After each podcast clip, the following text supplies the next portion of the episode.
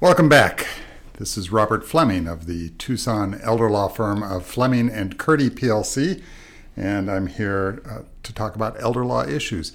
Usually, my partner Elizabeth Noble Rawlings Friedman is with me, but today, uh, by special request, I have a former partner, Tom Curti of Fleming and Curti, the other founding member of Fleming and Curti, who retired last year. Tom, welcome back. Good to be back. Uh, we're delighted to see you. Uh, I thought I'd ask you in today to talk about retirement. You retired effective June 30th of last year. You had kind of slowed down for a little while before that, but uh, but hard stop at June 30th. Walked out the door and uh, and I know you've been having a good time since then. What's it like being retired? Well, things slow down.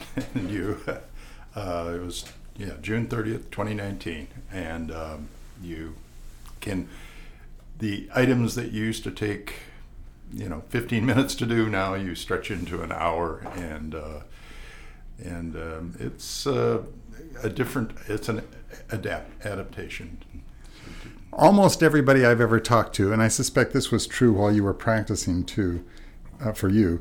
Almost everybody I've talked to says when they retire, they find that they're so busy they have no idea how they got things done while they were also working. Is that your experience well, as well?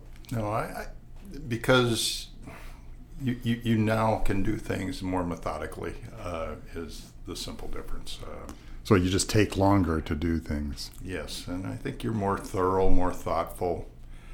Um, but yeah, there's a lot of blank spots in life.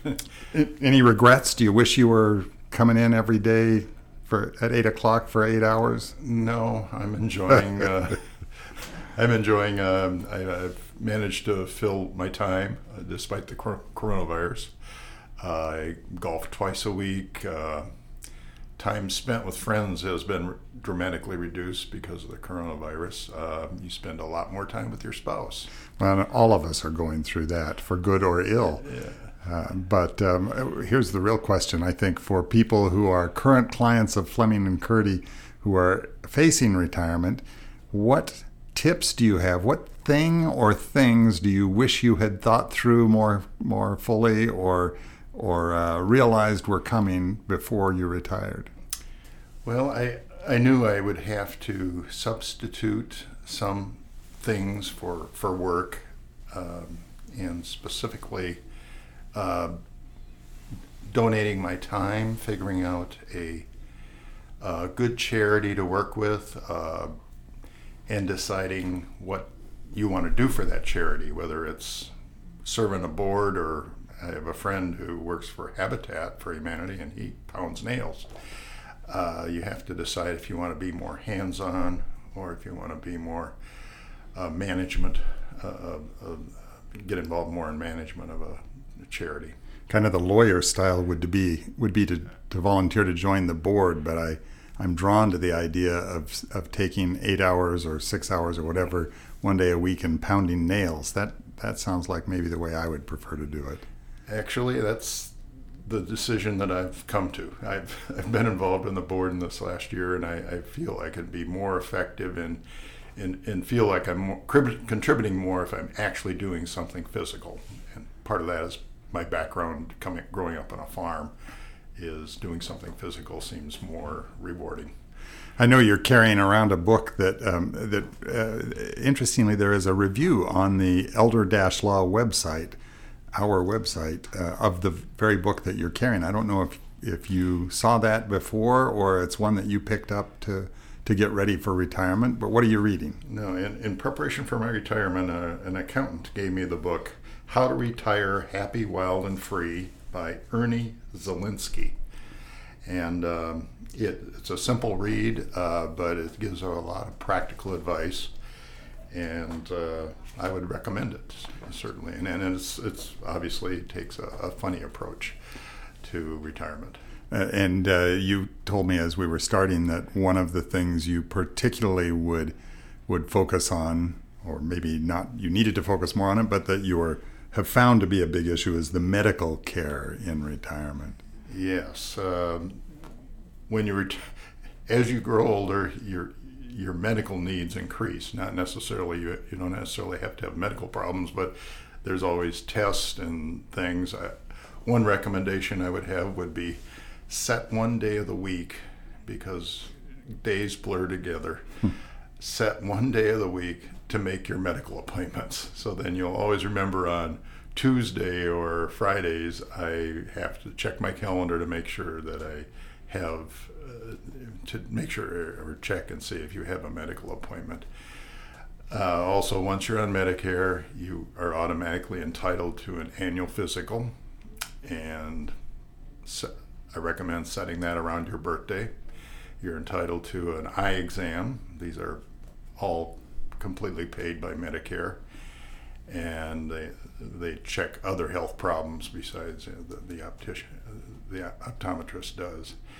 Uh, so I would suggest doing both things, both those things around your birthday. And um, like I say, I, I pick Mondays because I golf Tuesdays and Fridays, but uh, yeah, there may be a better day than Monday. Please don't go Monday because that's you don't want people competing with your schedule. and, and uh, yeah, Mondays tend to be busy at the doctor's offices. I've learned, but it, but it's worked for me. Yeah, that's good to know. Uh, so, um, what do you miss about about uh, about work? Well, I certainly miss the people I work with, um, and um, I miss uh, the clients, the client contact. Um, practicing law is always interesting because the people have their stories.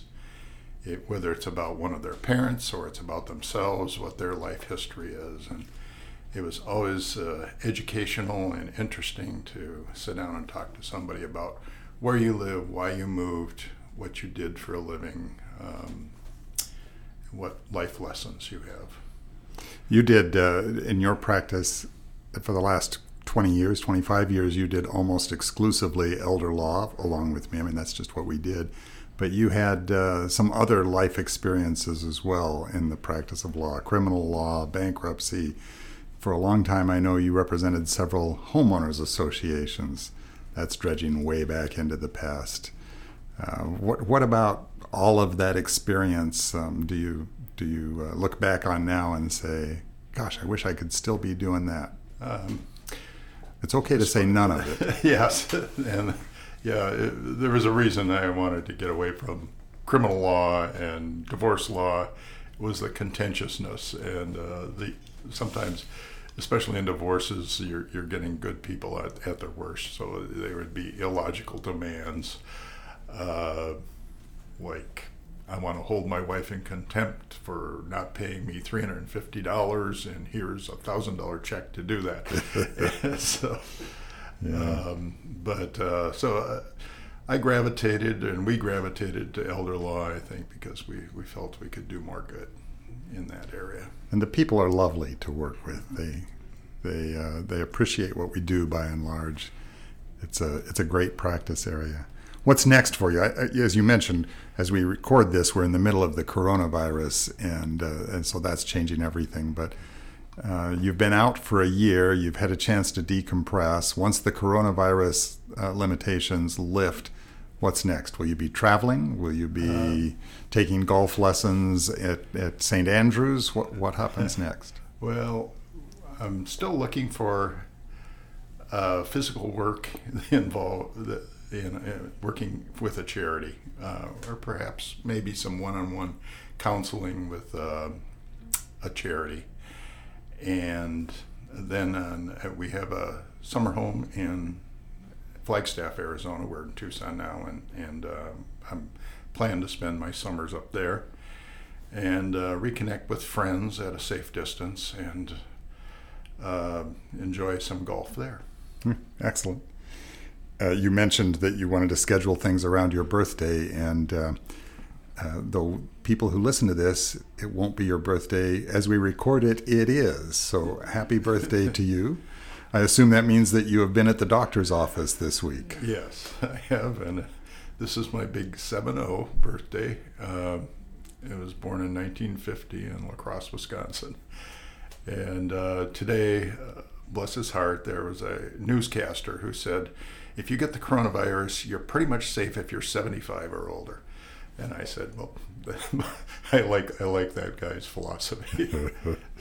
Uh, well, congratulations on making it to the big 7-0. I guess that switches over. You'll you'll now start collecting your full Social Security uh, delayed.